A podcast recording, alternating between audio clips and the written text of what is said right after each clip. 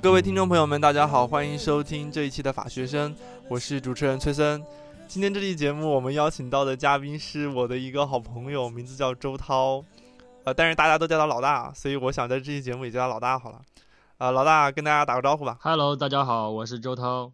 呃，今天邀请老大过来做客我们的节目，是因跟他的大学四年的生活有关。呃，老大可不可以跟我们讲一下你大学是在哪读书的？我大学四年是在西藏自治区拉萨市念的大学。因为因为老大在四年，呃，老大在西藏读了四年书嘛，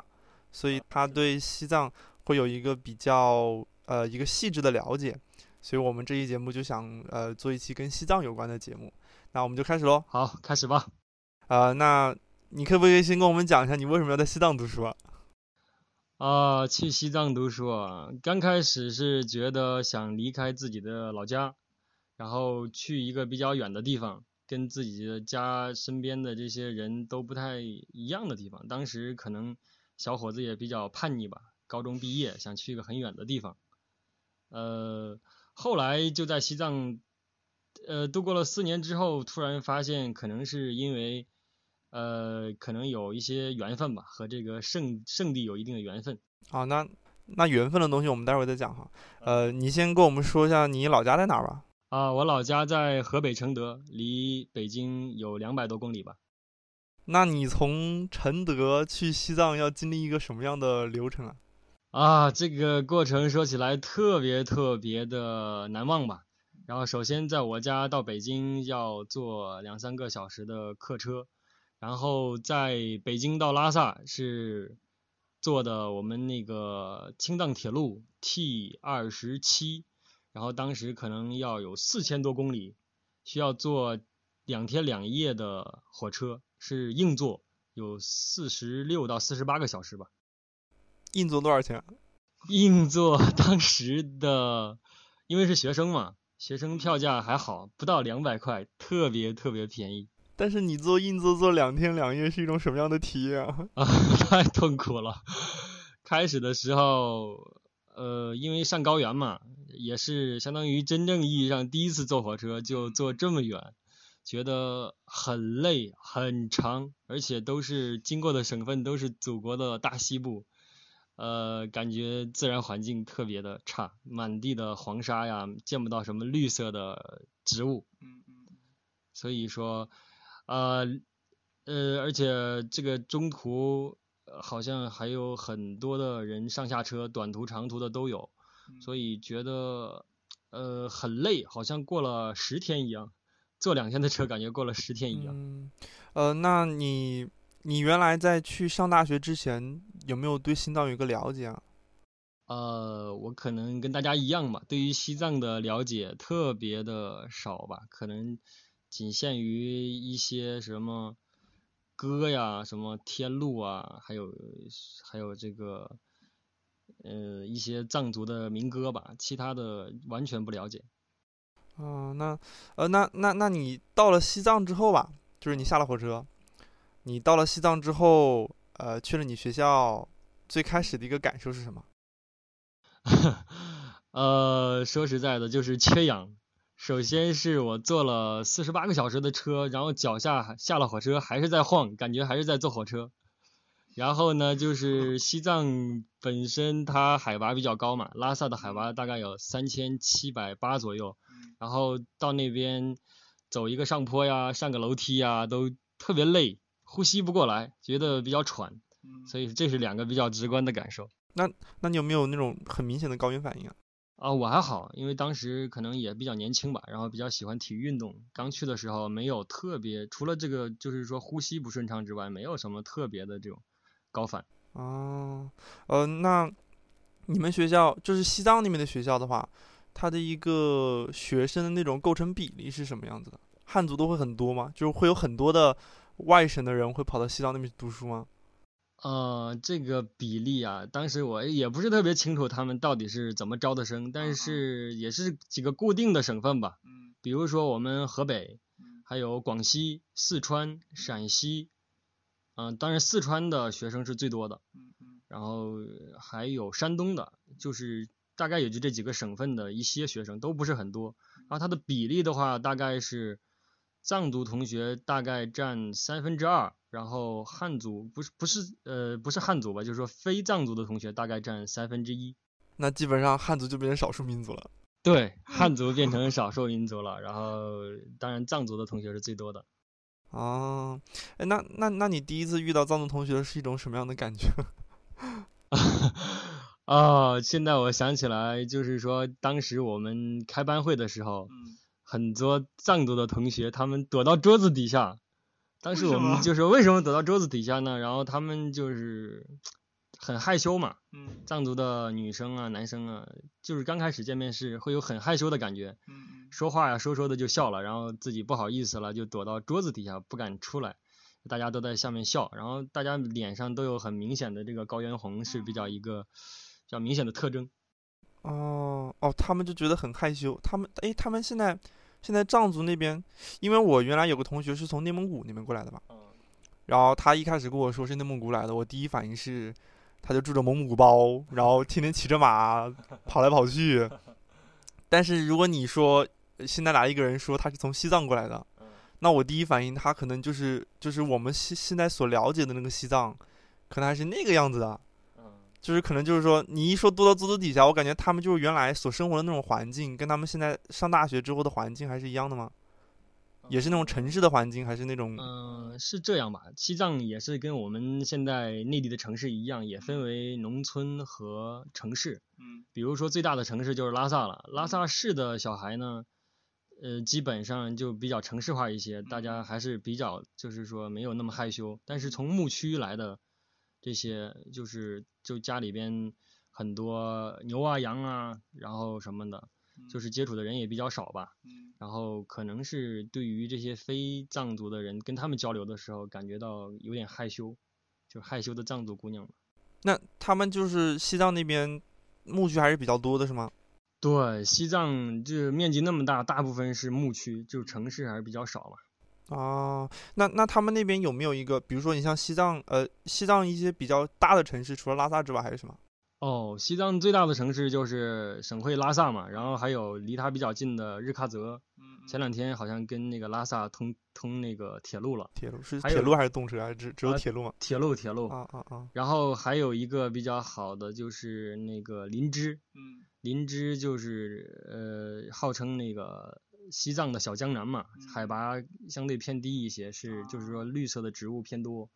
然后还有一些比较远的，就算不上真正意义上的城市了吧。然但后其实就是，呃，大家的眼中比较大的城市就这三个咯。对比较大的、比较好的就这三个了。但是他们的怎么说呢？他们的这一个市吧，可能我们内地这边觉得可能是一个县的感觉，就是说我们的县和他们的市差不多，他们的县和我们的村呢差不多，就是说大啊，小。就是所有的都都都缩小了一倍，呃缩小了一个级别的呃感可以觉这么说，就是人也比较哦少，各种硬件设施也比较少。啊。那西藏其实不大咯。西藏面积很大，但是地广人稀吧，应该说人不多。啊，这样子。啊。哎，那那那那个西藏除了这三个城市之外，它那种城市化的进程是什么样子的？是保，因为大家都说西藏是什么最后一片天堂嘛，大家都在那说嗯西藏就是嗯感觉好像就是、呃人人烟，首先人比较少嘛，那大家可能开可能会比较少。那现在你在西藏待了四年，你所感觉到的西藏是这个样子的吗？嗯，怎么说呢？西藏毕竟是高原吧，如果它被破坏的话，感觉就是说它恢复的，就是生态恢复的比较慢。嗯嗯然后现在为例的话，还是拉萨是第一大城市嘛，它发展的还是比较快。就是、嗯就是说以大街上的这个车来衡量的话，嗯零八年我们去的时候，就说基本上除了公交车之外，私家车不是特别的多。嗯到我们毕业一二年的时候，都特别多的车，就是说私家车、小车特别的多。哦，然后就是说某种程度上也有污染了，大家都说西藏都有污染了。你在西藏见过雾霾吗？呃，那时候还不太懂雾就是霾有吧有，雾吗？对，那时候应该叫做雾吧， 应应该有有雾。哦，当然，就是你所感觉到的就是，呃，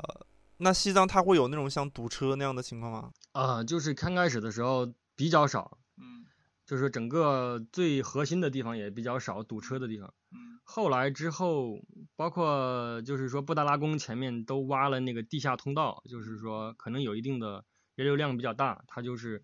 呃，起到一个分流作用嘛，把一些地下通道人就在下面走，上面走公交车和小轿车。哦，那那这是城市的发展嘛？那就是一些什么乡镇的发展的话，你有没有接触到一些什么情况？哦，乡镇的发展，我只是在我的同学身边听到过一些，但是没有亲自去看啊。就是说，很多地方就是西藏有很多那个矿产资源嘛，大嗯，部哦，分西藏有很多矿产资源。对，西藏的矿产资源是很丰富的，呃，但是说国家为了保护嘛，就不开发。然后现在就是还是说为了经济的增长吧，某些县城，然后还是要把这些东西都利用起来，要开一些矿这个开矿。然后比较有意思的一个就是说，很多机器啊到西藏那边也会出现高反，像人一样，就是说在内呃西藏那边就是除了西藏之外的地方都叫内地嘛，就说大家 去内地，那是内地买的机器呢，很多到高原上会有高原反应。比如说，我听我一个同学说，他们那边一个矿山的一个机器很贵，嗯啊，就开矿嘛，结果这个上去之后有高反，可能是氧气不够或者怎么怎么样的，然后就不能用，然后涉及到其他的退货呀什么什么的。它它高反是什么意思啊？为什么会不能用呢？嗯、就可能氧气不够啊，它就是不能充分利用，就是说可能粉碎啊矿石啊什么的都用不了，就达不到它最大的一个功效。啊是不是跟高压锅是一样的道理啊？对，西藏那边啊，说到这一点，就是说它那边就是水七八十度就开了嘛，嗯用我们普通的高压锅煮米饭煮不熟的，都嗯必呃必普通的电饭锅煮不熟，必须要用高压锅嗯做面条啊，还有嗯煮 饭呢，都要用高压锅。然后它的那个普通的电饭锅有现在有卖的，专门针对高原高原地方卖的，之后嗯也是就是说加压的，经过嗯加压处理的，嗯。才能才能做出来。那你说到高原反应的话，我可不可以就插一句，就是可不可以跟大家介绍一下高原反应是一种什么样的一个一个什么呀？就是就是，当人得了一个高原反应之后，他会有什么样的症状呢？嗯，高原反应吧，呃，我先从我同学的一个例子说起吧。嗯他是四川人，嗯然后去西藏四年读书，得了四次肺水肿，就是每一次在内地上去，他都会得一次肺水肿。肺水肿是最常见的一种高原反应，嗯高原反应也它也叫做高山病吧。嗯现在就是以前在西藏的时候，就是治不了，因为医疗条件比较差，呃，比较得了肺水肿啊，要用那个什么，就成都军区的一个直升飞机啊，给他送下去到内地来输液住院。现在也也比较比较基本常见，也就是说，呃，得了这种高反的时候，我看他的反应就是喘不过气来。嗯，就跟然哮后喘一样吗？嗯，对那种感觉，他的当时给我形容的感觉就是说像蒸桑拿一样，呃，就是有点喘气、啊喘特别费你劲，然后就啊是说肺很难受，不停的咳。嗯他当然是肺水肿，也是比较严重的一种那个高原反应了。嗯然后他就去拉萨最好的医院，那个人民医院嘛，每嗯次就住住院，然后我们就照 顾他。然后就是比较常见的了，一般的高反就是比较恶心呢、嗯。然后手脚发麻呀、流鼻血呀，这都是比较常见的高原反应。那那一般的高原反应的话，他自己会好吗？还是一般的高原反应，对于游客的话，基本上带一个便携式的那种氧气罐，啊，就是说，当你喘不过气来的时候，在鼻子上喷两下，嗯基本就没事儿了。啊，但是有一些就是说是可能体质的原因或者其他方面的原因不行的话，就需要住院，或者你不能剧烈运动，就只能在宾馆里边待着。 不能出去玩哦这个样子。那你这段呃，你在西藏四年有没有去西藏什么地方玩过啊？呃，当你先从时你先从市区开始说吧。呃，当时我们刚去的时候，就是当然都是周末呀，就经常嗯在嗯拉萨周边玩。比较好玩的，也就是布达拉宫嘛。布达嗯拉宫是西藏最高的建筑，嗯，然后在基本上在拉萨市的每一个地方都能看得到布达拉宫。哦，它是很高吗？对，它还是很高，但是说就是说也有规定，就是所有的建筑建设的高度不能超过它。啊，然后所哦有也就是人说西藏不能出现像上海那种摩天大厦了。嗯，那对对对，也对，就绝对不可能。最高的楼可能是不到十层吧。啊，然后就不能超过布达拉宫。然后布达拉宫周边前面有一个药王庙吧，药王庙那个景点就是说我们的人民币五十块钱嗯就是在那儿拍的，他啊拍的布达拉宫。啊然后后面有龙王潭呐、然后在它附近有大昭寺、小昭寺，这都比较有名的嘛，啊，都是在大概一个方位上。嗯，基本，然后这就是刚在拉萨拉萨市的这个一些景点嘛。然后，然后快到毕业的时候，我们去了那个纳木错，纳木错号称圣湖嘛，特别就是说水特别清澈嘛，嗯、还好，确实很大。然后身周边的那个，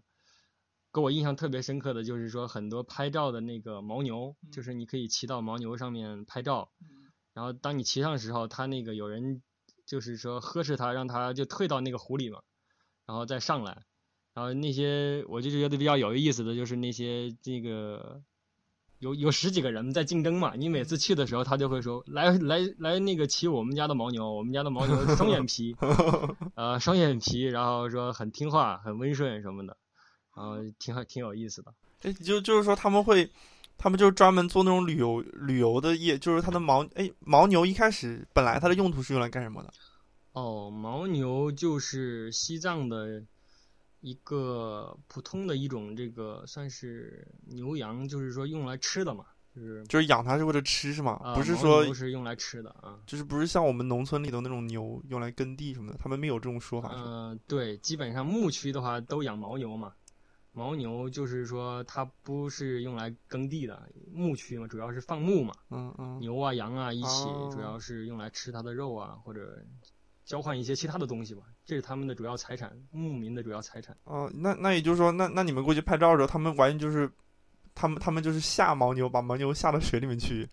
然后就为了给你们拍照，对然后，再把它拉上来。对，那些牦牛也很可怜，感觉就是不停的退进，然后也挺疲惫的。但是它们有一个优点，就是说打扮的很漂亮，被主人啊，就是毛很长啊，嗯然后洗得很干净啊，这样。嗯嗯，还有没有什么地方？哦，我去过林芝，就刚才说到林芝嘛，嗯嗯嗯林芝小就是江南号称那个西藏的小江南嘛。嗯嗯然后我对林芝最大的印象是，它那有一个大榕树，特嗯别大，就是说几个人都都那个抱不过来的那种大榕树。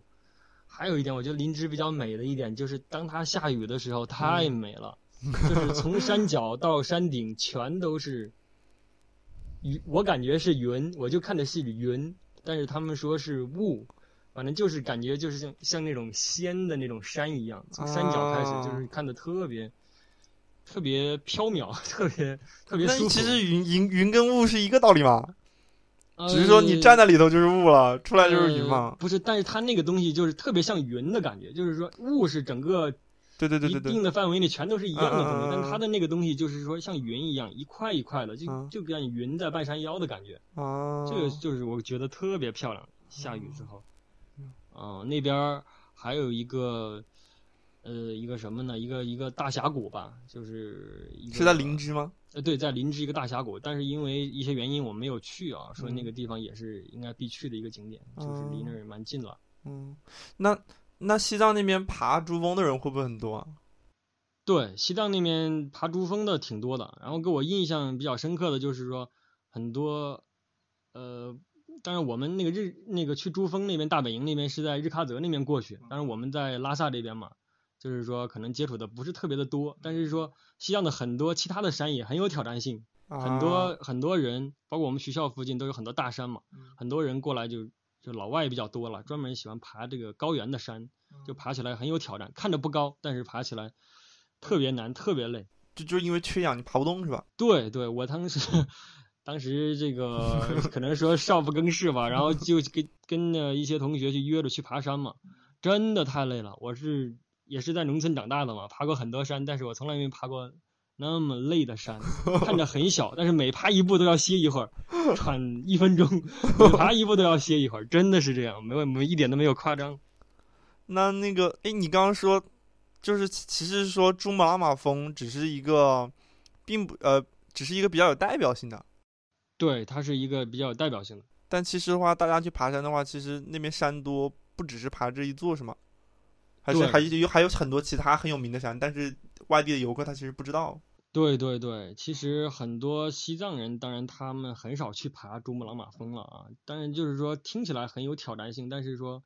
对他们来说可能也没有什么特别大的意义，可能对一些登山登山爱好者来说嗯嗯意义比较大。但是，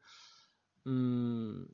但是我听我的同学讲过，他们那边就是说很多人还专门从事这方面的工作，可能是为了工作的原因吧，就专门训练这方面。带着那些游客啊，或者是专门登山啊爱好就者领一路起的去人是吧训练对，珠峰大本营有专门这个上那些课呀，就是关于登山的这些课。那你给我们呃讲完旅游这方面的事情，你再给我们讲一讲西藏本地的一些居民吧，他们给你的是一种什么样的感觉呢？哦，那你要这么说的话，我我第一感觉就是说很悠闲很悠闲，啊、对我觉得西藏可能啊、不是有一个排名吗？说啊西藏是幸福指数最高的一个城市，就是说在西藏的时不候，是成都吗？ 呃，当然拉萨拉萨拉萨说是自己了嗯，但是成都可能说是他，但是我觉得我个人觉得还是拉萨要比成都要好，嗯因为成都虽然说生活节奏比较慢，但它还是属于内地比较典型的一个城市。嗯但是拉萨给我的感觉就是，因为大家都有一定的宗教信仰嘛，信藏传佛教，然后就是说人一到退休的时候，就是每天去，每天的主要任务就是说坐公交车去山上拜佛，去转山。嗯呃，这个任务就是说大家的行动都很慢，根本不用着急，说那么快干嘛？包括从这个公务员呐、到银行啊、系统啊，到教师啊，各方面都是节奏很慢的。最夸张的是，我们刚去的时候，公交车招手就停，就是它开的很慢，你一招手他就给你停下来，然后说让你上来，然后不紧不慢的把门关上，然后慢慢走。后来当然不是这样了，后来不是这样，就是他对他悠闲，他是悠闲干什么事呢？嗯、就是除了这种生活上，呃，大家不着急，但是说，呃，干什么事呢？大家最喜欢干的一件事，我觉得就是说，在茶馆里边喝茶聊天。啊，他们那边四川话叫做“摆龙门阵”，就是砍大山嘛，就在那儿一起聊。呃，那就你是那你为什么会说是四川话？是说摆什么东西？哦啊，我我是这样啊，就是我可能刚才忘了说啊，就是呃，现在拉萨当时是有四十万人的时候，就是说当时有四十万人，有二十万的是四川人，也是号称啊小四川，就是所以说很多四川人在上面做生意啊，各方面的。哦，其实拉萨这个城市的话，哦我不说其他城市啊，嗯拉萨这个城市的话，它其实四川人是占了半壁江山的。对，一半的都是四川人，就是特你别刚多去，的时候，我刚去的时候，对，哦，一半的四川人，到处都能看到四川人，听到四川话。那为什么四川人他会跑到拉萨上面去呢？呃，这个我也问过我其他的同学哈，他们说的意思是说，首先地理上，呃，四川和拉萨呃就是跟西藏离得很近，就是接壤，但是说这条路比较难走嘛，叫做蜀道难嘛。嗯呃，也就是说，零七年青藏铁路开通之前是没有铁路的，嗯没有铁路呢，那进藏的主要方式就是公路进藏。嗯公路进藏呢，川藏公路就是最主要的一条公路。啊，对的就对嗯是他们的，通过这条途径上去，然后把汉族的这些做生意的一些东西啊，就就搞到西藏那边去。啊，就是西藏做生意的大部分都是四川来的。哦，也就是说西藏那边经商的东西，其实其实大部分是从是是是经由四川人带起来的。对，可以这么说。哦，那那其实其实那我可不可以这么说啊？就是说西藏的哦不就哦不是说西藏，拉萨其实是已经被川化了，对，可以这可以这么么是吧，说。很多很多的那个藏民，嗯，他们不会说普通话，或者说普通话都带着一点 四川话，啊、川 普，就四川普通话，他们讲的一口川普，这就是他们认为的普汉通话了吗？他们认为的汉族人讲的话，汉话的嗯话，嗯嗯。就是认为就是四川话。那其实等你过去的时候，你过去跟他们讲普通话的时候，他们觉得你不标准嘛？对啊，我们那边不是喜欢加个呀呀对啊啊对啊呀什么的，他们就听不懂嘛。四川的就不喜欢加个赛呀什么的，这嗯些就是很很不习惯。他们听着我们也不习惯，我们听他们 也是很不习惯。那那个四川啊，不，那个西藏本地人，他们平常在一起都是说藏语了，他们平常很少说普通话嘛。呃，对，西藏本地人是基本上是说藏话，但是藏话也分为很多种嗯。藏语啊，它分为这个呃昌都话、拉萨话，然后日喀则话。但是这个西就是相当于拉萨话，就相当于咱们的普通话，就是他嗯嗯们最嗯标准的，就大家都学的这种标准的东西，都是学的拉萨话。啊，这些语言说到起来也比较有特色啊，就是说昌都话呢，就是特别呃勇猛，嗯就是说听起来特别有气 势，呃，但是拉萨话就比较温柔，听起来让你觉得啊很舒服，就觉得这人也很温顺的感觉，这跟那个性格呀和民风啊也有一定的关系。诶，那诶，他是藏族它里面会分很多小族吗？还是呃，你刚刚说昌都、拉萨、日呃喀则，这他们有个没有分其他的小这族、啊个？应该不是小族吧？嗯应该是按地理来说，就是啊，只是说地域啊根据地域的原因，就是地域原因，相当于你四川话呀，呃，湖武汉话呀，这这这种感觉吧。但是就是昌都话，昌都人以前是就是说西藏那边打仗的，靠着四川，就是他们那边就是当时说要想打上去，就是通过四川嘛，他们那边打仗的一群人留下来的后代，哦一些后裔，然后就进行一些就是说生育嘛，呃，那边也比较勇猛嘛，就是康巴汉子都是那个昌都那边的嘛。康巴汉子是什么很有名吗？康巴的汉我子不就是嗯很是哎，就是能打善战嘛，就是嗯号称世界上最后一个最纯种的男人的一 个。对，他们的特点就是说留了很长的一个辫子，扎一嗯根红绳子。哦，就是已经是出名了吗？世界上最纯种的男人，对，据说是美国还有英国什么做过科研，就嗯是说他们是号称世界上最后一个最纯种的男人吧，可他们是这样讲的。就是哦，那哎，那就是他们还留辫子是吗？对，很长很长的辫子，可哎能那从就小是就不剪头发。哎，那就是跟那个《权力的游戏》里头那个那个马族是一样的了。 Do you see how long his hair is? When Dothraki are defeated in combat, they cut off their braid so the whole world can see their shame. Khal Drogo has never been defeated. 啊，对，某种龙程度上可以这么说。龙妈她的那个她的男人嗯，是是是。有是跟他们一样的那么那么那么彪悍啊吗？你要是这样说，我觉得还有点像 啊，跟跟跟那个 Jogo 他们嘛，嗯就是很像，就是说也，就是话不是特别多，但是特别，就是说很能打，很能很善战嘛。嗯然后可能不跟你讲太多的话，只要能打，谁谁很打仗很厉害，谁就是王者。那你们平常生活中同学有有同学是是康巴汉子吗？有啊，我们班的比较特殊嘛，然后有大概有当时那年昌都的同学考得比较好，然后然后他们来了，男生大部分是昌都过来的，啊就是昌都的。然后昌都那边就是很多那个，就现在意义上的就是说通婚嘛，嗯就是藏汉通婚的话，很多同学长得很帅嘛，嗯然后就是他们那个鼻子啊很坚挺嘛，然后嗯，可能是属于就是说，像藏族里面也觉得他们是比较长得比较帅、个子比较高的这种人。那那会不会出一些比较比比较比较那个的事件啊？就是什么嗯打架的事件啊？会不会他们平常他们平常就是你你们、嗯我的意思是这样，就是就是你们汉族呃就是就是用民族的话来说的话，汉族人在跟嗯藏族人接触的时候，会发现彼此的处理问题的方式会不会有点不一样？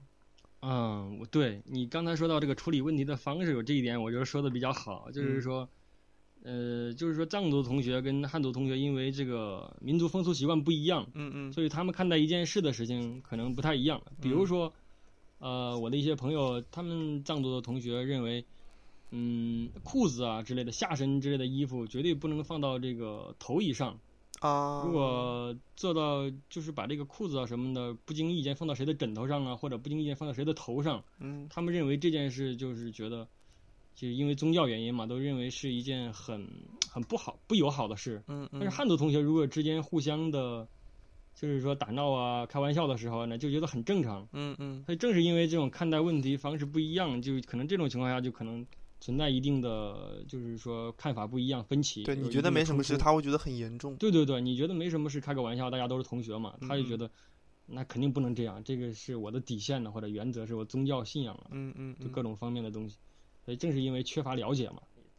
啊，缺乏了解。哎，那那个藏族有没有说像什么，像什么其他种族那样有不吃什么啊或者什么之类的？啊、其实藏族的他们饮食上，他们饮，食上忌讳生还活是上有什么忌忌讳讳还是蛮多的。他嗯们就是说，基本上就是传统意义上的，就除了牛羊肉之外，是其他的都不能吃的，就是肉类牛羊肉啊、之除了外，牛羊肉，就是自己家养的牛羊肉哎，之但外是的，佛教，哎，他们不是佛教吗？对佛教藏可以传吃佛肉教吗？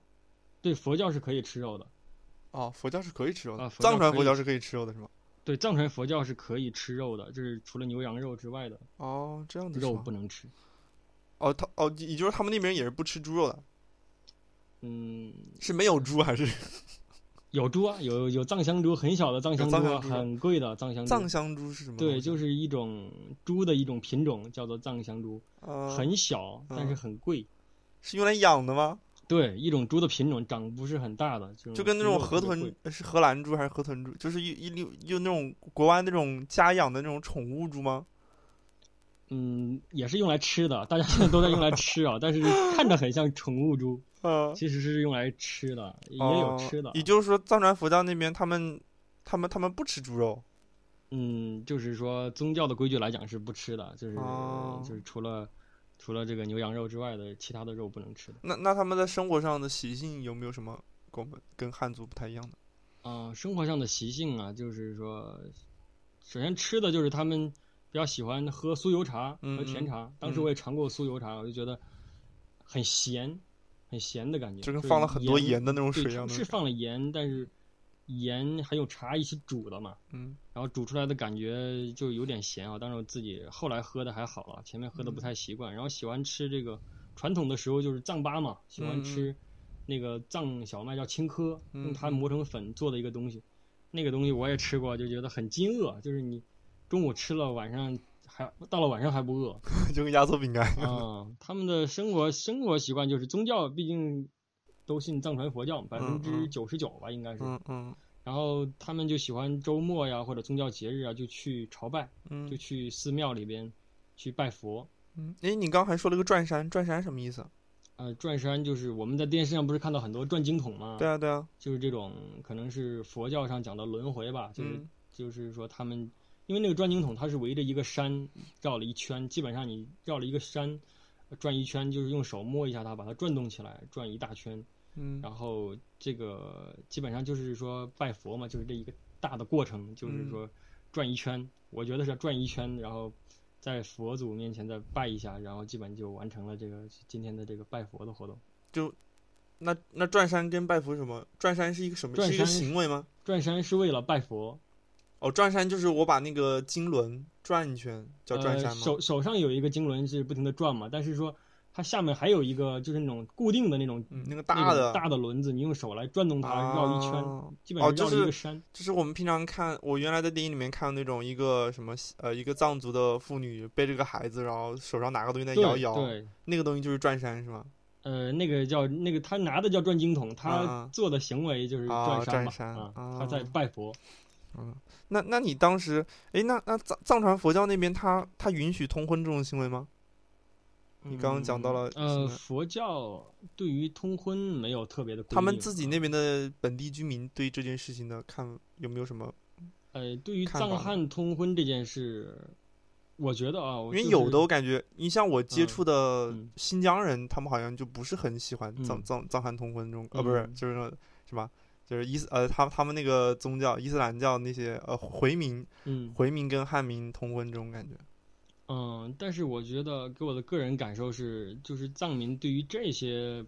就是说不是特别的哦，不在是很介意，意，不是特别吗在意，这个确实是啊，就是说很多，然后嗯最最重要的地方就是四川嘛，有四川人这个结婚呐，来来这个，哦，其实就是四川人那边很多是吧？对过对，来四的川人，特别是就是说藏族的女的啊嫁四川的男的呀，啊，就是很多的这种情况。哦，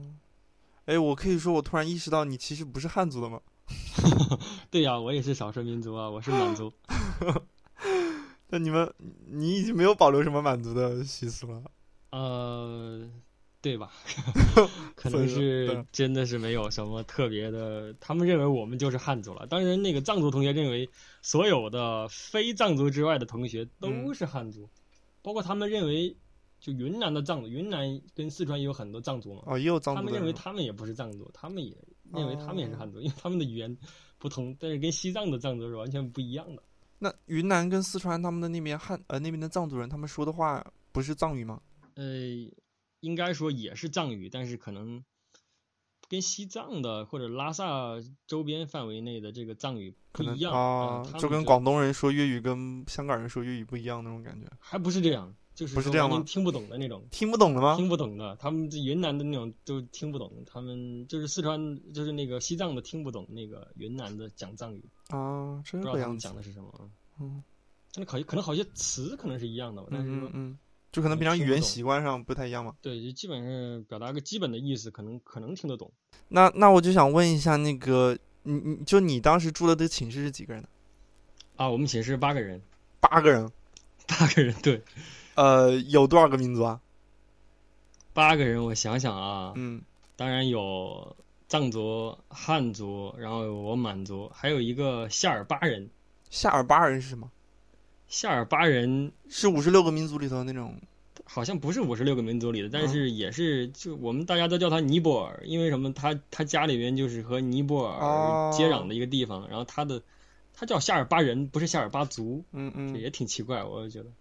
说到尼泊尔，我插插一句啊，啊就是从西藏那边去尼泊尔是是是，这是怎么个去法？就它那个珠穆朗玛嗯峰，它那一条线，喜马拉雅山脉那边有没有一个什么隘口，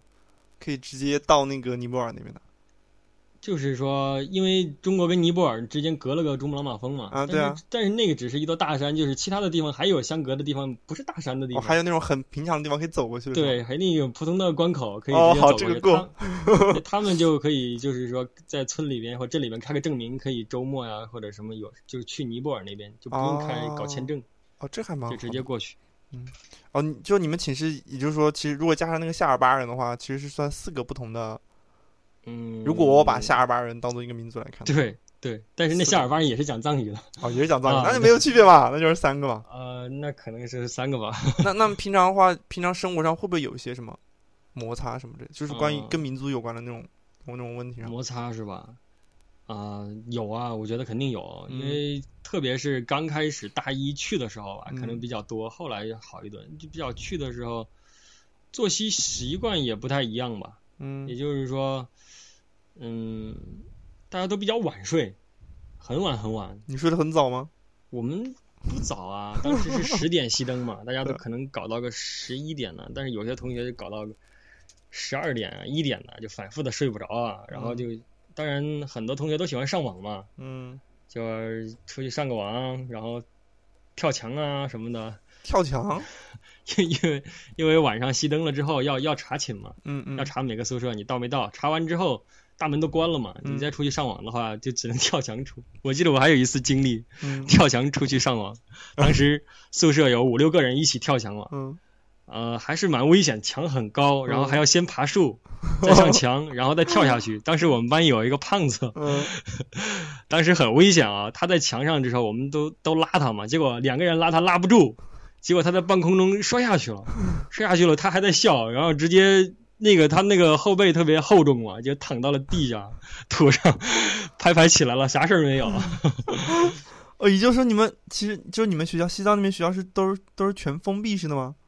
嗯，就有些时候吧，因为我们晚上的话，学校都是开着的，我们在啊、我们我们晚上大门都会关的，都会大门关吗都会关嘛。他是因为他是因为怕比较敏感吗？还是嗯、这个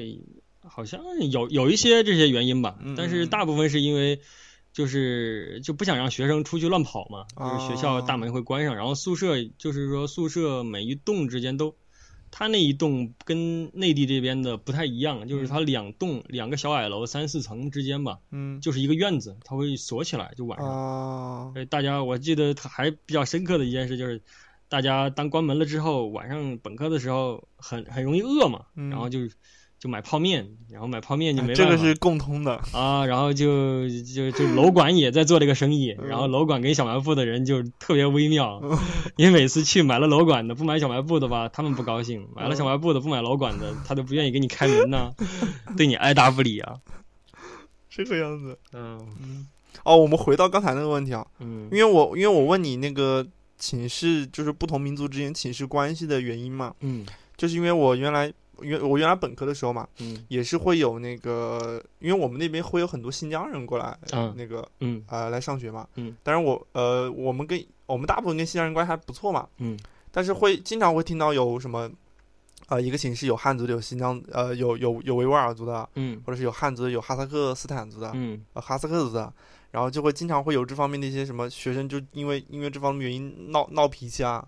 就一开始大家都觉得想让民族跟民族人多交流一下嘛，嗯，于是就把它分了一块儿去了。嗯结果可能住了一个学期，搞不来搞不来，然后最后就还是汉族的住汉族，新疆的或者就是就是维吾尔族的和哈萨克族的就把它全分到一起去住的那种。嗯就是你们那边会不会有这这方面的一个考虑啊？因为我就想想了解一下是，是究竟是究竟是嗯民族确实有这样的一个摩擦的问题在这里呢，还是了解的不够深入，还是有没有嗯什么其他的原因？嗯，我觉得还是可能，嗯，了解的不够深入吧。然后嗯从我身边的例子来讲，就是说，嗯，因为就是说各个民族之间首先要互相尊重嘛，这嗯个嗯是最重要的一点。嗯然后我当然在那边刚开始的时候也觉得不太合适啊，嗯不想这样住啊，或者怎么样，跟同学之间有矛盾呢、嗯觉得处事处不到一起啊。但是当时也比较确实比较年轻嘛，然后没嗯有去过这么远的地方。嗯然后后来我觉得了解加深了之后，互相尊重嘛，就是你尊重他的习惯，他肯定也会尊重你。就是你真心待他，他也真心待你。嗯然后这个是我是相当于比较改变，就是说做了一些改变，自己进行一些思考。还有一些同学就是嗯还是我行我素，还像以前那个样子的时候呢，但在西藏那边就跟藏族同学搞不好关系，嗯就宿舍，其实宿舍的关系搞不好，整个感觉学习生涯都觉得不对是啊对啊很顺畅，特别是在西藏那种地方啊。嗯，嗯，首先还是要做出一些调整吧。就是其实它是有一个有一个改善的可能在那儿的。对对对，但是现在我的很多好朋友都是藏族的同学，都、嗯都嗯现在还有联系啊，都都蛮好。哦，那还蛮好嗯的，嗯，就是，嗯、对，因为他们有的人会说，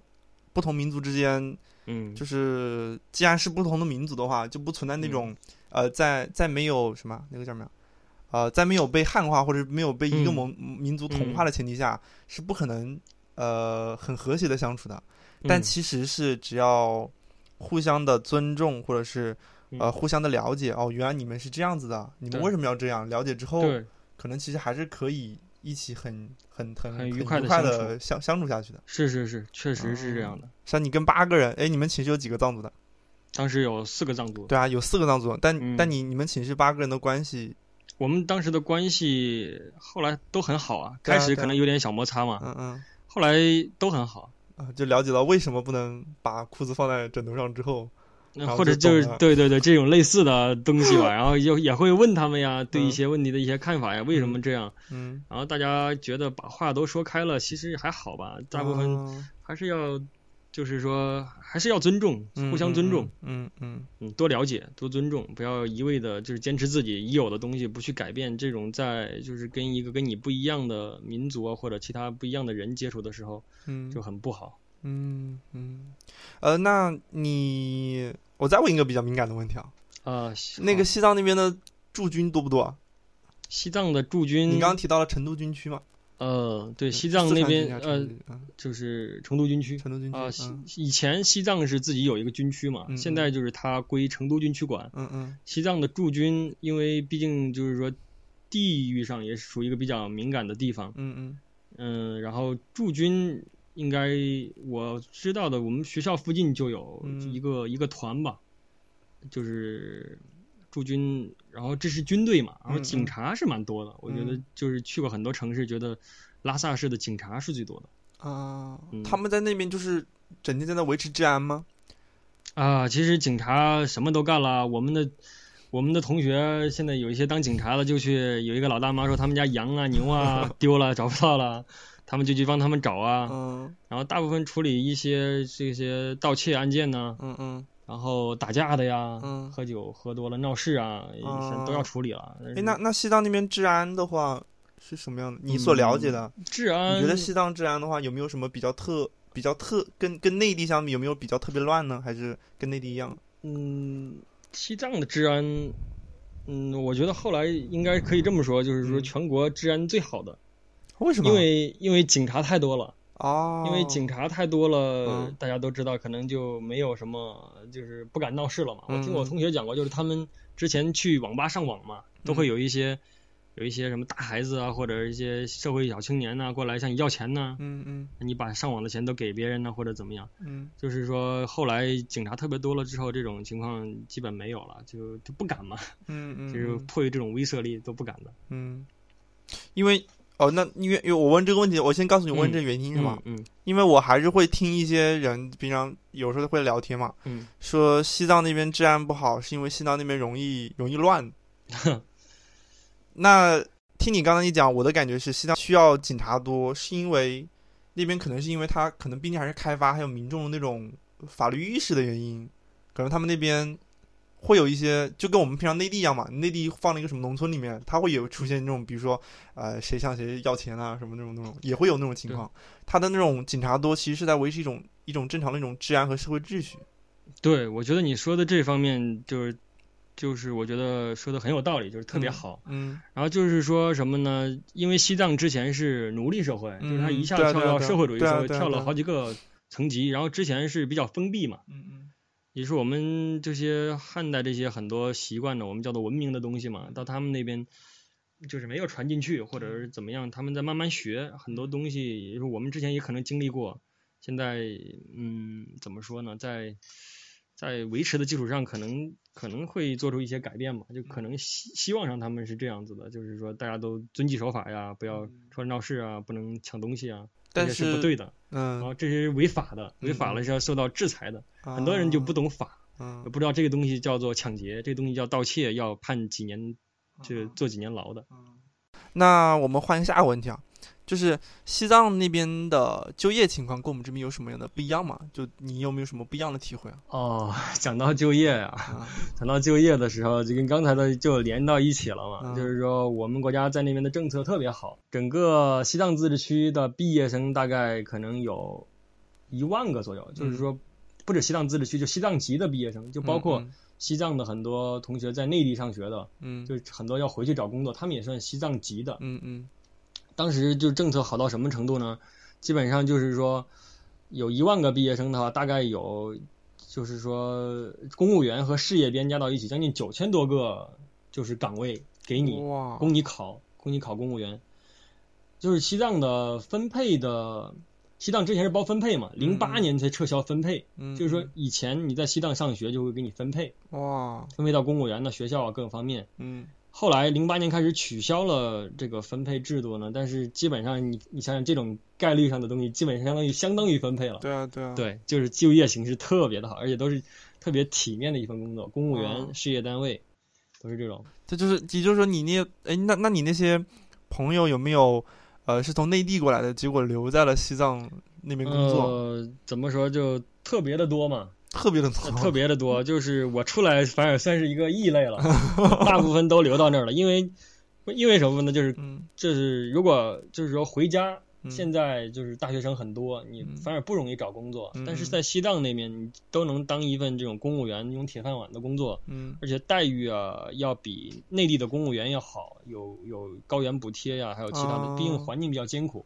所以他们的这个待遇上是要要高一些。所以说大家都觉得何乐而不为呢？就何不嗯留在那儿，就是在这儿扎根呗？可能也是像我刚开始说的某种缘分嘛。嗯嗯相信某种天意、某种缘分就留到那儿了。这个确实是哦各方面的，呃，来来一个综合的一个考虑。那嗯、这样的。但通过你刚才的讲述，我其实最大的感觉是，我觉得我一直觉得西藏是一个怎么说，就是就是说，就是就是那种感觉，就像是，比如说我们是在大陆这边，嗯，呃，去香港的感觉，呃，就是去香港嘛，是是是嗯是，就我们就说我们去香港了，就这样的。嗯，然后我我的感觉是，去西藏要比去香港更那个一点，就你能懂我的意思吧？嗯，就是说更不一样一些对，嘛。更不一样一点，就是那种感觉。但是你这么一说，嗯感觉好像西西藏其实其实除了高原反应跟跟跟海拔之外，好像没有什么跟内地很差、很很就很不一样的那种那种那种地方。嗯，呃，可能是说，呃，如果不了解的人吧，可能是这样。但是、对你像是那些基本上去了两三嗯天西藏的人，嗯回来以后就就觉得嗯觉得哇，很好西藏那种什么，对，很很不一样。但是嗯说，对我们时间长了，对于某些事都知道是为什么了之后嗯呢，也觉得其实世界大整个世界，包括整个中国五十六个民族啊，其实嗯都是一样的。只要你了解它，都是就是完全可以，你收放自如，就可以在那边生活呀、相嗯处啊，嗯各方面的。就是嗯可能是让你出国，你觉得不习惯，嗯，当你把那个东西完全弄熟了之后，你觉得也差不多要跟我们中国一样了。西对啊都藏差这不个各个多民族之间开始不太了解，新疆啊、西藏啊，当你去了之后，时间长了之后，也觉得一样了，都是中国人嘛，嗯嗯，，是这种感觉。都还差不多。嗯那啊，那现在就是有一个问题是，呃，我觉得我每个嘉宾都会 问的，就是你在西藏有没有一个最难忘的体验？西藏里面各方面，就你你待在西藏的时候最难忘的一个体验？在西藏的时候最难忘的一个体验嗯，啊、让我想想啊， 因为有很多难忘的时候。那你多说几件 吧。嗯，比较难忘的是嗯，我和我女朋友吧，哇，我觉得比较难忘，啊，因为，嗯，因为就是说我们俩是在那个乡认认识的嘛，嗯然后我嗯当时问她，他也是你你一个学校的吗？对，是我们一个学校的，嗯但是当然他跟我不是一个省份的啊，他嗯也是说内内地进来西藏这种。啊，当时我问他嘛，说是为什么来西藏，也是像你问我一样。嗯啊，当然他是他是这样，他妈妈先去世了，嗯他是一个比较感性的人嘛，他嗯觉得西藏是最接近天堂的地方。嗯如果他在西藏能能就是说很可能跟他妈相遇，嗯，或者是更接近他妈一些，他真是真的是这么想的，啊，真的是这么想的。然后我觉得哇，提呃，感觉很感动啊！我觉得这个女孩不太一样，嗯，嗯，然后就跟她不断的相处啊、接嗯触啊，觉得嗯很乐观呢、嗯然后很爱笑，嗯然后就是有我 一些这个，嗯，生活当中就是说性格当中没有的东西嘛，可能有一些互补吧。当时，嗯然后就觉得很好。嗯，当时时，当时就是说，刚才你问到就业的事儿，也就是我们俩除了我们俩之外的，嗯大部分都留到西藏拉嗯萨附近就业了，就我们俩出来了，嗯就是说没有留在西藏工作这是一个最难忘的，啊，这个很，我觉得很难忘。嗯还有一个比较难忘的就是说，我觉得是天葬台，就是说西藏的丧葬方式有一种叫天葬，嗯就是人死了之后呢，把它呃用刀啊把它切成一块一块的，然后喂天上的那种那个秃鹫，呃这种东西。然后当时上民俗的课嘛，我们嗯老师带我们去过一次那个天葬台嘛，嗯就是说很多人都是在上面被砍掉的，像是一个。要要因为因为他那个宗教认为这个死了之后这个躯体不重要嘛，嗯就是佛嗯教认为，嗯所以就把他把他这人切掉之后就回归大自然吧，就这种是是一个轮回嘛，就是等人死了之后会有专门一对个职业，就跟那种天葬师天葬师是吗？对天天葬葬师师就会用刀把人一块一块的切下来。对切掉，切掉了之后切成一块一块，然后就是就是像这些鸟类啊什么的过来吃吃掉，掉，就是哦，因为然那后个又秃鹫是弑回父归的嘛，对就让对它，吃掉。嗯，然后当时我们就是。当时也不太理解啊，当时觉得这个东西有点残忍啊，但是说对于藏族同学来说，他们很平对这件事很平静，都觉得嗯这是应该的、理所当然的。人嘛，就是应该从自然来的嘛，然后就回归大自然嘛，就相当于把骨灰撒到大海，有点像一个道理，就相当于把嗯嗯你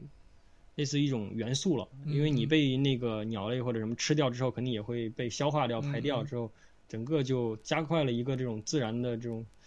一个循环的一个过程，又变成一种元素了。也就是说，你们当时其实你们去的时候，它那上面会有没有什么一些残骸啊什么的？呃，残骸当时可能那一阵子是没有那个什么吧，没有那哦个，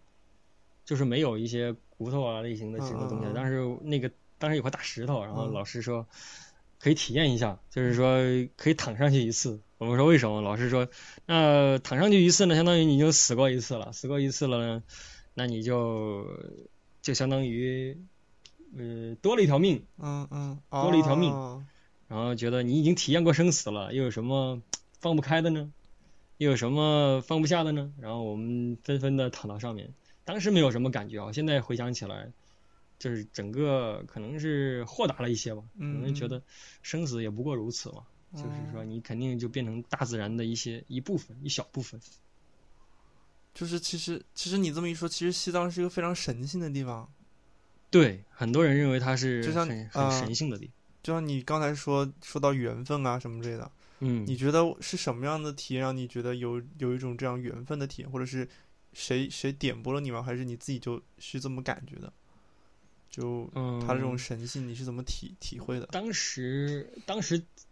当时亲自在的时候呢，感觉没有那么明显啊。当时就是就是说，你说这种感觉就是像神乎其神似的哈。嗯你说这个地方有灵性，对你有有什么吸引力？嗯那你当时在的时候，确实是嗯你感觉不到的，嗯嗯或者你根根本没有仔细去想过。嗯呃，当有一次我回家的路上遇到了一个虔诚的一个佛教徒，他嗯就是全国各地的去拜佛，嗯他第一，他是以前是连着十三年去拜那个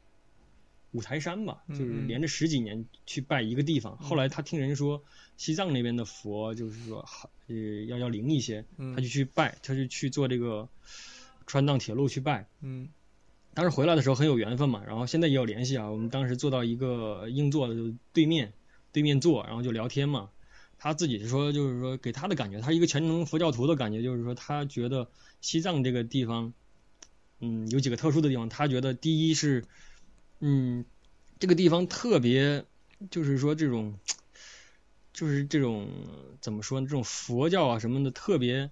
那些佛像啊，特别有灵性。嗯，就是说看着他他自己觉得，我看的当然我看不懂啊，他自嗯己觉得就是那些佛像呢，就像活的一样，就是真、啊像真人一样。然后他当时给我特别深入的一个，还有一个深刻的就是说，他觉得他去逛大昭寺的时候，外面有一个一个老太太，然后鼻子上他说有一些烂了，鼻子有可能烂了一点点，然后当时在那乞讨，当时他给了一些钱，但是他没有全给，他自己说，然后他走的时候他就特别后悔，我说你为什么后悔？他说我觉得这个人不是不是一般的人，可能是某些神仙佛呐、祖佛祖或者用来考验这些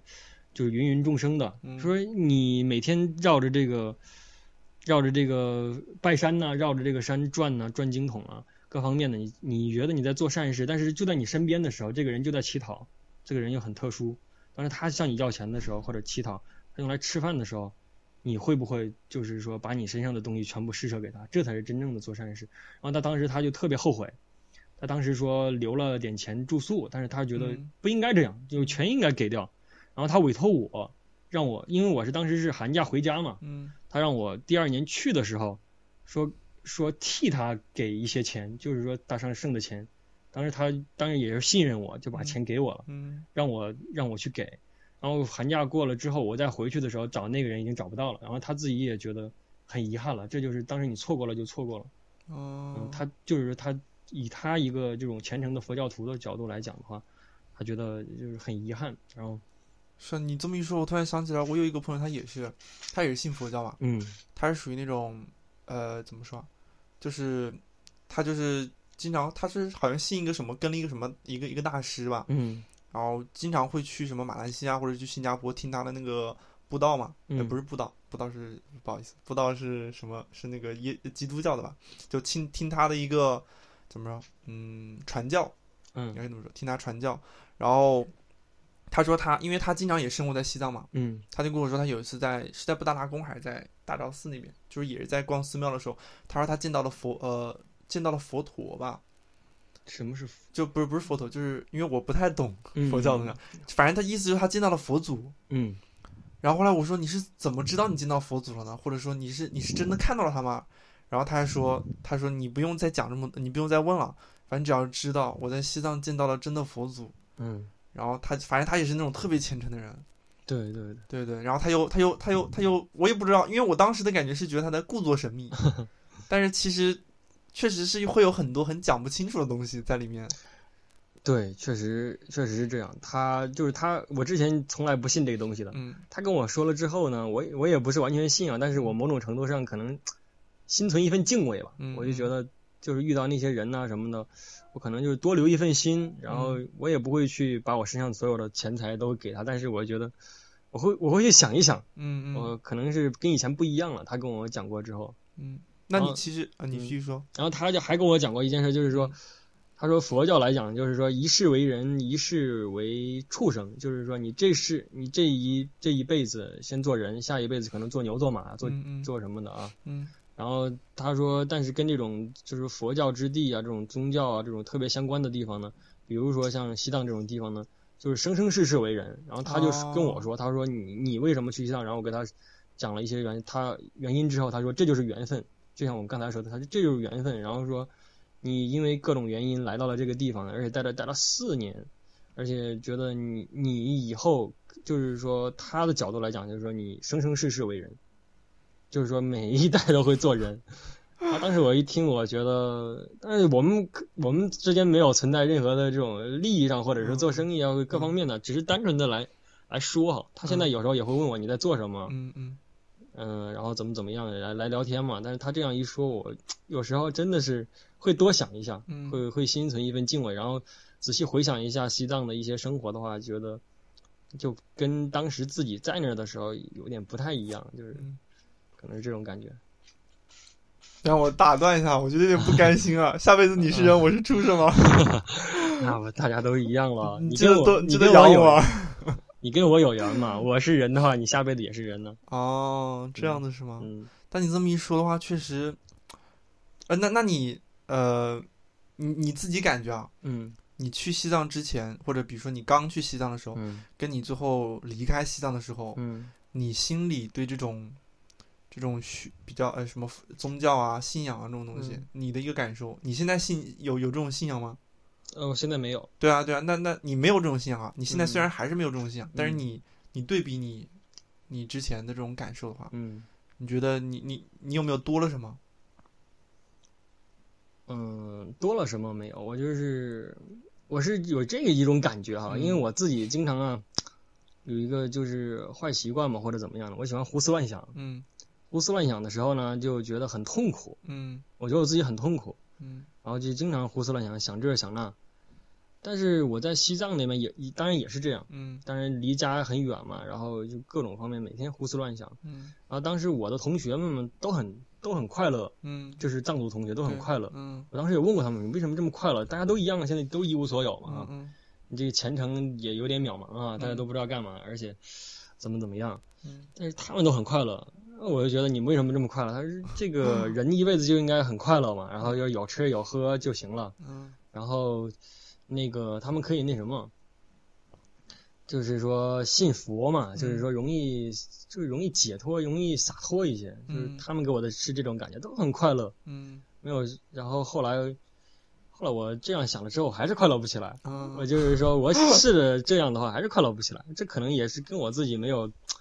没有一定宗教信仰，没有一套完全的一套完整的行为准则，可能有一定的关系。可能就是说，这些事不该做，不该做就不该做了。嗯而且不是说你不去做，你会想我为什么不做，怎么怎么想想半天，就是说很容易很痛苦，嗯那种感觉就是很痛苦。但但其实是你其实意识到了，呃，说不定有一种信仰或者是信某种东西嗯会、对会会好对一些对对，，我觉得有可能是这样，但是也看缘分吧。有一天，某一天我突然嗯信奉一份宗教的话，然后也可能自己就就可能变好一些，就嗯就不会胡思乱想啊，或者就是说想的少一些，嗯，或者某些东西就不用不用去过度的想它，就会可能更豁达一些。呃，那我感觉西藏的问题问的差不 多了。啊那那那我再再问一些跟你自己个人相关的东西啊。嗯，第一个问题是你有没有过司法考试啊？这是法学生每期节目都要问的问题。呃司法考试啊，呃，考了三年吧，啊，就考了三次呃。考了考了三次，考了第三次次过了第三次通过了。啊，那那你对、你对你觉得思考是什么？就是就是思考对于一个人的未来，或者对你你以后的未来意味着什么？或者你你是怎么看待思考的？嗯，怎么说？因为思考这件事啊，我觉得可能是要通过了之后来看它，可能比较比较客观一些。嗯就是说，你没通过它之前，根本不会仔细想它这个东西到底是什么。你每嗯次考之考之前，仅就是大部分的时间是用来复习，就是基嗯本的知识，你不会去考虑这个思考这件事。嗯嗯然后你过不了的时候呢，会很痛苦。嗯为什么过不了？付出了那么多的努力。嗯当然过了之后呢，有这种感觉就是说，没什 么用，因为现在找到工作跟你过不过思考证没什么用，就觉得就觉得这件这个东西也不是一定要要要通过的。我我通过了之后，当然这么想，可能觉得有点大家觉得有点有点那个什么，对啊就是对说啊，就觉得不太客观哈。你嗯过了之后，你说这个东西不太重要，但是现在给我的感觉确实是这样。我觉得就是那你你你那我可不可以这么说？你嗯对于思考的感觉只是说，它是你心里的一个梗。对，就是说你你想通过它，只是因为你想通过它，是但你通过它之后，你发现其实其实未来是非常开放的，嗯，不一定说你非得需要它。对你说到思考这件事儿，我也联想到其他的方面，这是整个人生也是这样，嗯很多东西你都觉得一定要怎么怎么样，其实都是一个梗。嗯，有了这件事了之后，突然觉得也没什么，还是很开放，很多东西。要不要、思考症，还有其他的结婚各方面、生孩子，嗯，很多方面其实都是这样。就是你其实当时要他的时候，你没有不知道为什么要要他，但你就一直在在争取他。对但你是没这有仔细考虑得到，但是你也不可能考虑的那么对全对面，对你又对对不知道它到底意味着什么。但是嗯你真有了之后，你就觉得，如果之前我有这种经历或者这种想法，可能就不太一样，我的经历或结果可能就不一样了。哦，好的，啊，然后下一个问题是，呃，应该是最后，应该算最后一个问题吧？呃，嗯你平常有什么兴趣爱好吗？兴趣爱好，像体育运动嘛，然后嗯比较喜欢看一些体育比赛呀、比如前嗯两天的打拳 击啊，那个梅威瑟跟帕奎奥嘛， 谁啊？ 我不是很懂呃。世纪之战嘛，梅威瑟是美国的拳手嘛，嗯次中量级吧，号称漂亮男孩儿。嗯，嗯，为什之么叫前漂亮男孩儿？之前打比赛，因为打拳击的，一般的很容易眉骨被打开，就嗯是嗯说打拳击脸基本被击到就会会会流血会肿。嗯但是他就是打了很多场，从来没输过啊，可能是现在是。二十九还是三十九场不败啊？嗯呃，他的脸从来没有被受受伤过啊，就号称漂亮男孩儿。啊，然后是个性特别张扬，然后嗯他叫就是他的名字叫做嗯 the money 嘛，就是就是说金钱，然后他叫 TMT，他的他的团队叫 TMT，就是嗯 the money team，就很 很张扬，很喜欢花钱。啊啊现在就是新闻报道也都是他嘛，然后另一个是帕奎奥，然后就是当时是个穷孩子嘛，嗯然后就靠了打拳，然后然后过上现在的这种就是说菲律宾的英雄嘛，国宝嘛，啊他号称亚洲驱逐舰嘛，然后帕奎奥的拳风就是崇尚进攻嘛，然后嗯打起来就特别的那个快，嗯以进攻著称。嗯然后那个梅威瑟就是防守大师嘛，他是嗯控制节奏和步调的。嗯然后他们俩就是都是三十多岁了，打一场比赛，然后几年前有一次机会差点打起来，嗯后来就没有打起来，这就吊足了观众的胃口。结果嗯这一次创造了很多的历史嘛。然后打完之后，梅威瑟能拿到一点八亿美金，然后帕奎奥能拿到一点二亿美哦金。说它是世纪之嗯战，是有史以来什么最重量级的比赛吗？还是我嗯怎么不知道？就是，说最有影响力的一场比赛吧，最有影响力一场比赛就是哎，是吧对，而就这两个拳手放在历史上来说，并不是最厉害的。嗯，因为因为拳击分为不同的那个，就是体重分为不同的量级嘛，嗯嗯有这个次中，他们是次重量级，就相当于一百一百三十多磅吧，可嗯，能这样。嗯然后当然之前有泰森的，他们之前打都是不只是这样的嘛，他嗯们就是重量级嘛，嗯嗯就是各个量级不一样，可能不一样，但是说可能说就次中量级他们的就观赏性很强。嗯嗯，就是说，因为重量级可能就靠一些重拳，但是他们的脚步啊都不是很灵活，嗯看着观赏性不强。但是这个次重量级就是特别具有观赏性，啊，就跟两个人可能在现实中打架一样，这种感觉就是打出来的技术技术含量特别高嘛。然后我当时也是和室激动友、啊呃和室友看了一下，很激动，看了好几天都，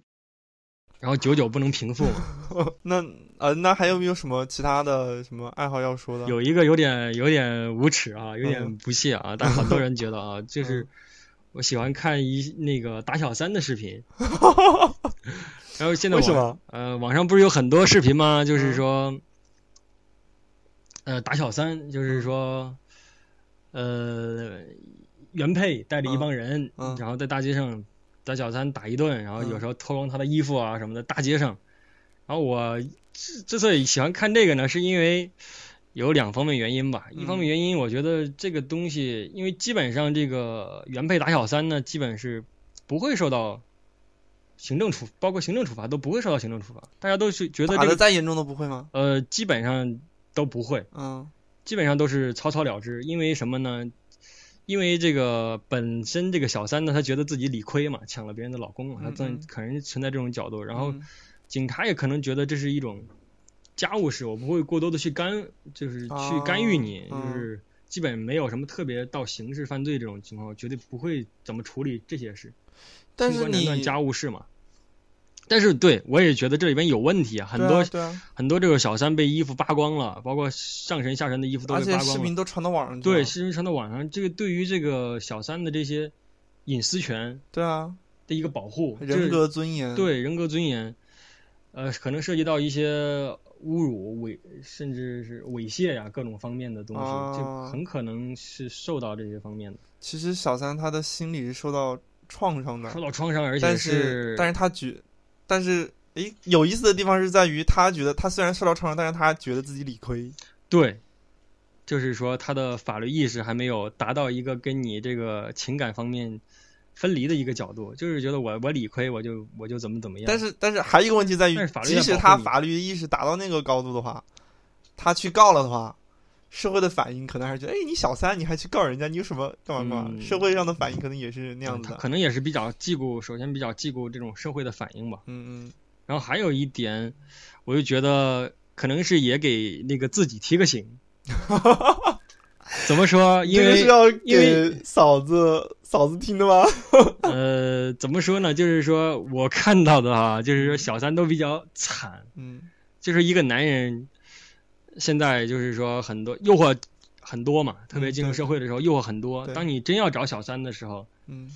你要仔细想一想，你看小三这么惨，被打的这么惨，打完其实之要后负衣服责都任扒的光了，让大家全体都看，看到了之后又不敢对原配怎么样，嗯又比较理亏。嗯所以说，对于一个理性的男人来讲，觉得考虑各种这个心理方面，也考虑一种成本来讲，不要找小三，嗯打的越狠，你就觉得应该是这样，然后就 觉得啊，你说的啊哎对自己可能也是提个醒吧。这一这一期节目为证。嗯，对，但但其实你刚刚其实提到了一个非常有意思的问题，就是我们嗯这个社会对待小三的一个、一个态度。嗯，嗯哎，我记得原来好像婚姻家庭法立了一个法，关于小三的，关于阻止小三的一个行为，有没有这一条？就是好像是小给小三的房子还是什么？嗯，你有没有这一点印象？这个这一方面我没有没有特别的关注啊，大概大概是关注的是小三的一个从他的本身的一个就是人格权呐、隐私啊这一角度出发。对啊，就是就是觉得其实我们这个社会在对待小三的态度上，其实是一个怎么说畸形的，并不是用一个非常健全的视角来看待小三的问题。对啊，那当然，万一小三跟丈夫是啊，不是不是，小三跟就是那个男的嗯，是是是是真的真的相爱，或者是说是或者什么样，就大家都是从原配的角度去说这个原配很可怜，嗯嗯小三就是作孽、嗯什么这方面的事情。但是其实很多的时候，小三他有也有一些法律权利是需要是需要保护的。对，这个这个是很多现在小三呢，嗯这个跟那个确实跟那个男的之间呢，我觉得很多层面上他们可能存在一种也是真爱吧，可能这个嗯老公就是他老婆这么多年，可能也受够受够他老婆了。嗯然后他老婆自己就觉得呢，我给你生了孩子，然后每天放弃了工作，然后每天在在家里边，嗯嗯然后为你付出了这么多，嗯但是说就有点越来越不可调和。这个时候呢，嗯男的就需要一种心灵的慰藉啊，或者是需要一种人能理解他，听或者是单纯的听他说话不反驳他嗯嗯，这种人，然后就有小三可能也出现了。这种出现了之后呢，他们我觉得是算是某种意义上的这种真爱，就是真是互相了解对方，想想理解对方，安慰对方，这种情况下，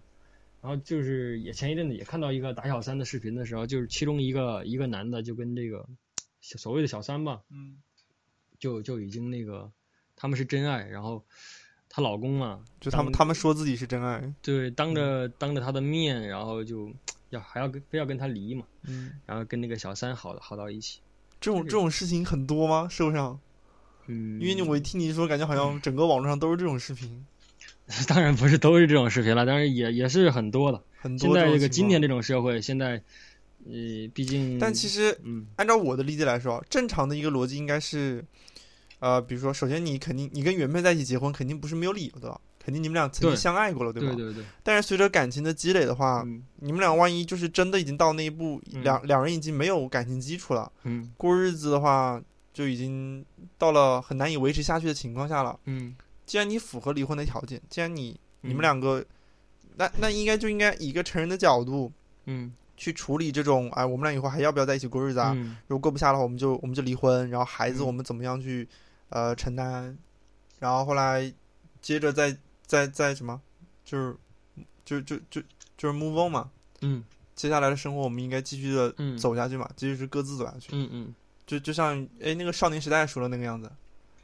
那个女主角离了多少次婚啊？啊对对对啊但但是嗯，对啊，但是但是日子照样过啊。 I mean, I've- I've spent the first half of my life acquiring all this crap, and now I'm gonna spend the second half of my life getting rid of all this stuff. Really? Like what? Like, well, I got rid of a couple husbands. Now I'm gonna get rid of a mortgage, some maintenance. 对啊，其实我也想不明白的，一直想不明白的也是这件事嘛，就是嗯说这个老婆基本上是打小三，为什么不去怪自己的丈夫呢？对啊，对啊，就是就是我的感觉就是，其实我们这个社会对于对于这一方面，对于一个恋爱中的三角关系的一个理解是嗯有偏差的，或者是有误的，嗯，虽然作为男士吧，但是我觉得还确实是确实是有一 定的对吧有一定的偏差，真是有有偏差。嗯而且对于婚姻这件事，觉得可能还是没有把它理解的，就是觉得像像一纸合同，大家就过日子，是一种合法的一种一种关系。嗯嗯呃，当你不行的时候呢，两个人过不下去了，那我们嗯解除合同嘛，其实也就是很简单。对啊，对啊，对啊，就是但但是不是这样，就是可以还是把它看的嗯，相当于绑定了。那对个对原配对觉得就是我要跟你绑定一生，对，我给你生了，了孩子，嗯，我就要一辈子跟你，你不能甩掉我。嗯但是说这种婚姻上哪存在甩掉不甩掉的问题呢？嗯大家觉得合不来，甲乙双方合不来就可以解除合同了。嗯嗯哦，那这可能，哎，其实我我没有想过我们这期节目会聊到一个这么复杂的社会学的问 题啊。但是这其实跟女性的一个地位还是有关系的，因为女性她嗯依赖男性太多了。如果这个女性她能自主一点的话，嗯就比如说她的她的她有一个稳定的工作，她收入很高，嗯她她是她是独立的一个人格，嗯，她就可能相对来说对这种关系可能看得就淡点。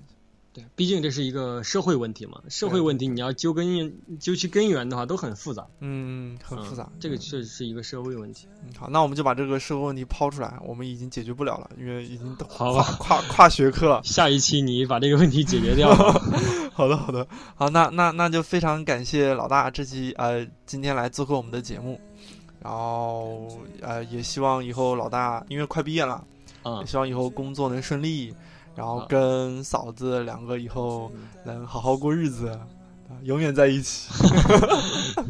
好的好的，好谢谢崔森，谢谢崔森。嗯，好的，那今天就到这儿。好，呃，那各位听众朋友们，如果你对本节目或本期节目有任何意见或建议的话，如果你或你周围的法学生有任何有意思的经历、不一样的体验或想法，都可以与我进行分享。我的邮箱是 cs 下划线 podcast at qq 点 com，微博和微信的公众账号在节目的简介中都有，我这里就不再赘述了。啊、那今天的节目就到这儿，我们下周见。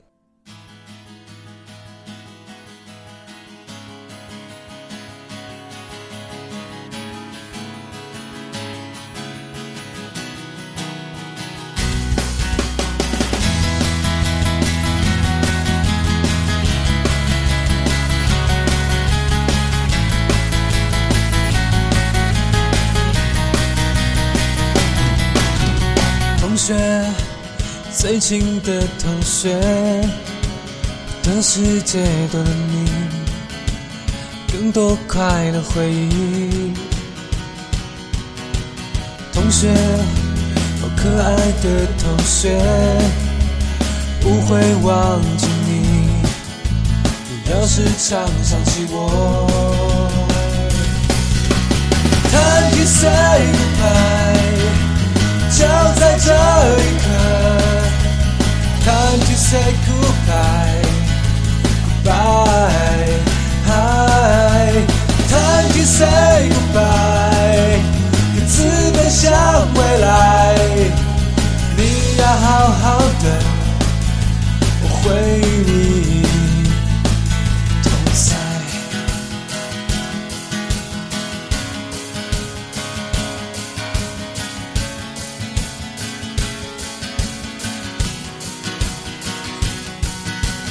Time to say goodbye，就在这一刻。Time to say goodbye，goodbye，Time to say goodbye，各自奔向未来。你要好好的，我会与你同在。